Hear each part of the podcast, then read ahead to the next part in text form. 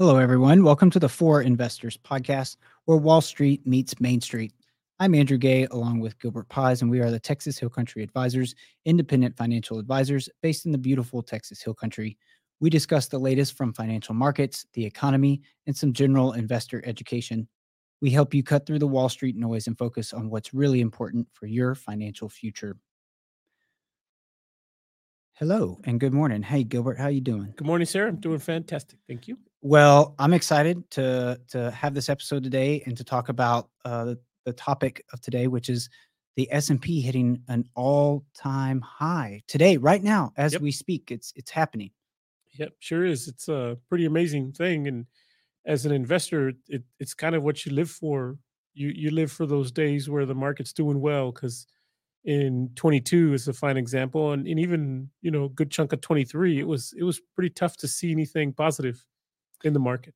Yeah, and and it was, and you know, it's very emotional, and we can feel it, especially doing what we do as independent wealth wealth managers um, and advisors. You know, it tugs at our heartstrings. I think so. We're our emotions sometimes go with the market, but nevertheless, it's a great example of how emotional um, investing and the markets can be, and that's why that's kind of why we exist to help uh, coach clients through how to make decisions to navigate uh, those decisions to make them make good choices um, in emotional times. So let's start today off by talking a little bit about where we're at year to date. Uh, so we had this first few weeks of uh, obviously we had the rally. Let's start there. Rally in the back end of last year. That's that went all the way until basically January 1st, and that was great. The consumer optimism showing uh, growth there in the last couple of months in in uh, 2023, but January started off kind of the market kind of started to sputter. We had one decent week, one not so decent week. Uh, seems like it was struggling to find a footing, and then all of a sudden, at the end of last week, uh, the S and P closed at an all-time high. And then you add the first several days of trading this week, uh, it, it's doing it again. It pushed through that level and is now hitting somewhere close to the 4,900 100 level. Um, and if we look at a year-to-date perspective, uh, the S&P sitting somewhere around three, maybe a little more than three percent year to date, and that's that's a that's taking into account the intraday level of where it's at right now. So that's that's a good bit above, and I would say uh, seemingly more optimistic than maybe what we would have thought in the last couple of weeks. But nevertheless, that's where we're at. The Dow also, I might add, uh, also hit a all to all time uh, new high within the last week. So, uh, so let's start there. That kind of gives us a foundation of of what we're going to talk about today, based on kind of where we're at. Because what we really want to discuss is how did we get there, and why is this why is this happening, right? Um, so, if you want to maybe start us off, Gilbert, just give us a little bit of tidbit about your initial thought uh, from a, a wealth manager perspective about how we got here. Sure. Well, I think the the main thing is uh, we talk a little bit about the the why first. Why are we here at at all time record highs? And I think a lot of it has to do with the idea that the Feds, the or at least the market is expecting the Federal Reserve to stop raising interest rates, and in fact, they anticipate them to cut interest rates. And so, if if you believe that the market was getting beat up pretty badly because the Feds were raising interest rates then you should probably also believe that if the Feds cut interest rates, that that should do wonderful things for the market. And and I think that's really uh, part of the, most of the reason why we're here right now. Uh, now now as far as um, how did we get here? Well, we we obviously got here because um, the consumer spending is still very strong. Job, Consumer confidence is still yeah, pretty good. job The uh, job market's doing excellent, and of course, the main driver of our economy is consumer spending. And so if the consumer is doing well, they have jobs, they have money, they have savings, um, that is the primary driver of our economy. And and of course the stock market, S&P, the Nasdaq, the Dow, they are predictive measures of future profits of companies. And so at least that's what they're supposed to do. And there's actually a formula that you can use to figure out the the, the actual true stock price of a of a company. Um, uh, but but you know it doesn't take into int- the intangibles of what could happen to a stock. So um, there's there's some good consumer confidence. There's still consumer spending, and that's the main driver of our economy. So I think those are the the two, the how and the why, uh, for where we're at right now with the stock market.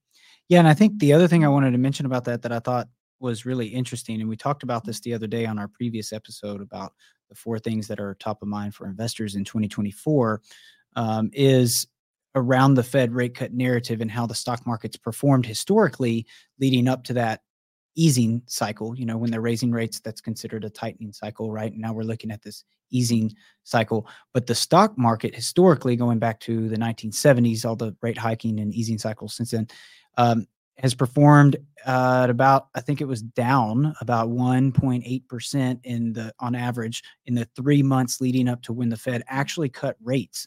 But then, of course, after that, for the re- the remainder of the easing cycle, uh, it posted something like 20 percent average gains over over the remaining easing cycle. But we're not seeing that yet. And if and if the Fed is positioned to cut in the spring, you know the stock market is not doesn't seem like it's uh, positioned to lose any ground or any of the uh, steam or, or optimism so far. So um, I don't know if that's bucking the trend. We got a few months. We're only the back half of uh, January, so we got a few months to go. Well, I think that that brings into the conversation then. Well, when's the Fed going to lower interest rates? And that's the million dollar question. I think that none of us can answer. Right. The market thinks they're going to do it starting in March uh, I, I, think there's a lot of people that would counter that argument and say, "No way, no how." Not even this year. I've heard some people say, "Oh, not not no way in 24. They, they won't do it till 25, or they won't do it till the end of 24 after the election because they don't want to be seen influencing the presidential election one way or the other." Uh, th- there's all kinds of explanations. So, sometime between March and December 31st of 2024 is I think the the true answer. When exactly is that going to be? I have no idea, but I think right. that that kind of begs the question, well, when are they going to do it? And and of course, we also know that things can change pretty quickly in the market. Uh, depending on what uh, the sentiment is in the market, what news that's happening, um, short-term volatility, geopolitical events, uh, oil prices. I mean, you name it things can make the market shift pretty rapidly. So I, I would submit to you that uh, it remains to be seen. And and I I would if if somebody was asking me when do I think the Feds are going to lower interest rates, I would say probably not until we get some big changes in inflation. In other words, getting down closer to the two percent level, uh, and if we had a big change in the unemployment rate, because those are the Fed's two mandates. Well, and so unemployment and inflation. So the question there, I think, is is when they do cut rates, whenever that is, why are they going to be cutting rates? Is it because of disinflationary, you know, pressures, and it looks like that's easing in the way in the direction they want, um, or is it because cracks start to deepen in economic activity and they start to see a deteriorating economic um, landscape, and then you know those are two very different reasons about why they would cut rates and can also uh, mean different things for the other uh, pieces of the financial market. Sure, right? sure, of course.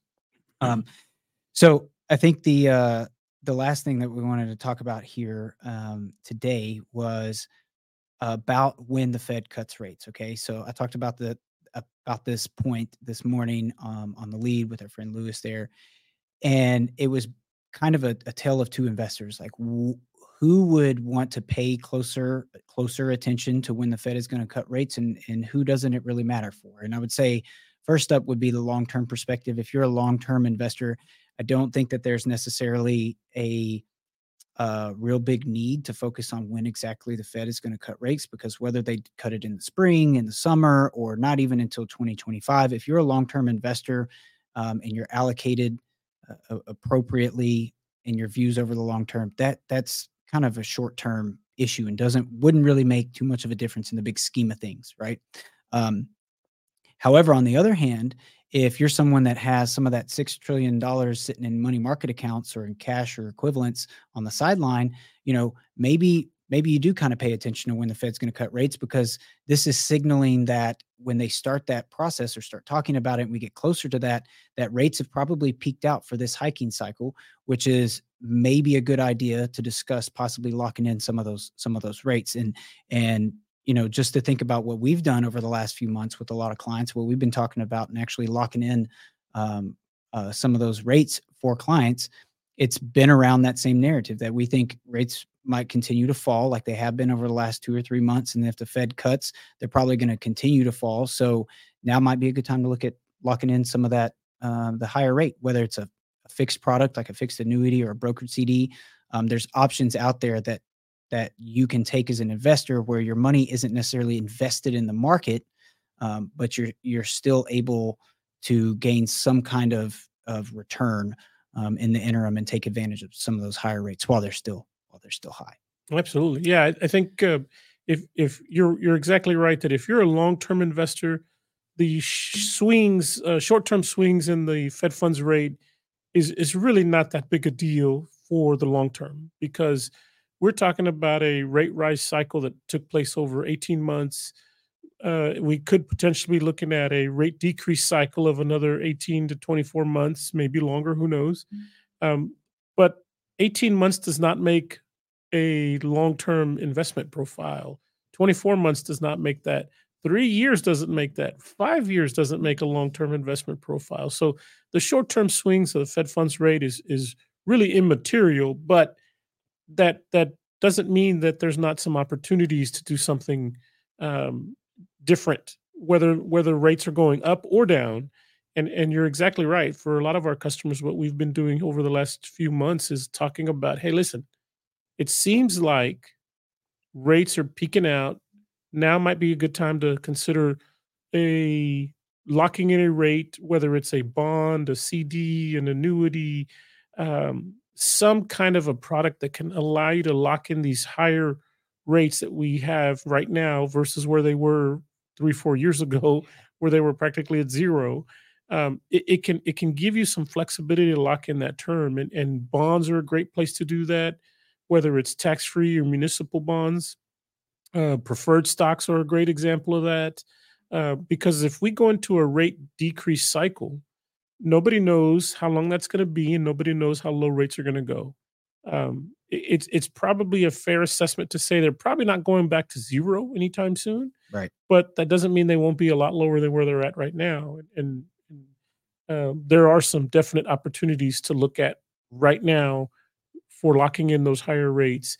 Um, but I, I would I agree with you wholeheartedly in that there's there's always opportunities out there. Doesn't matter what's going on, and for the most part, a lot of what goes on in the stock market by the Fed, in the geopolitical outlook, uh, in the presidential election, in the congressional elections, a lot of that stuff is just noise. It's just noise.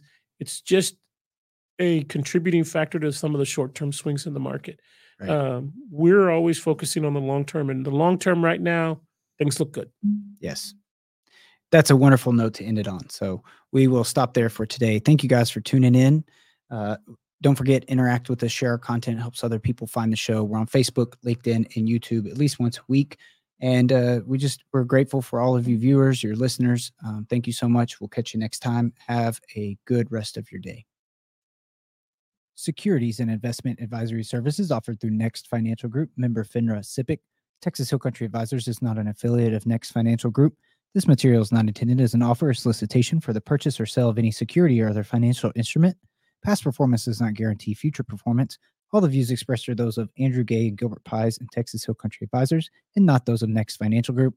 The S&P 500 is a market cap weighted index composed of common stocks of 500 leading companies and leading industries of the U.S. economy. The Dow Jones Industrial Average is a price weighted index of 30 actively traded blue chip stocks.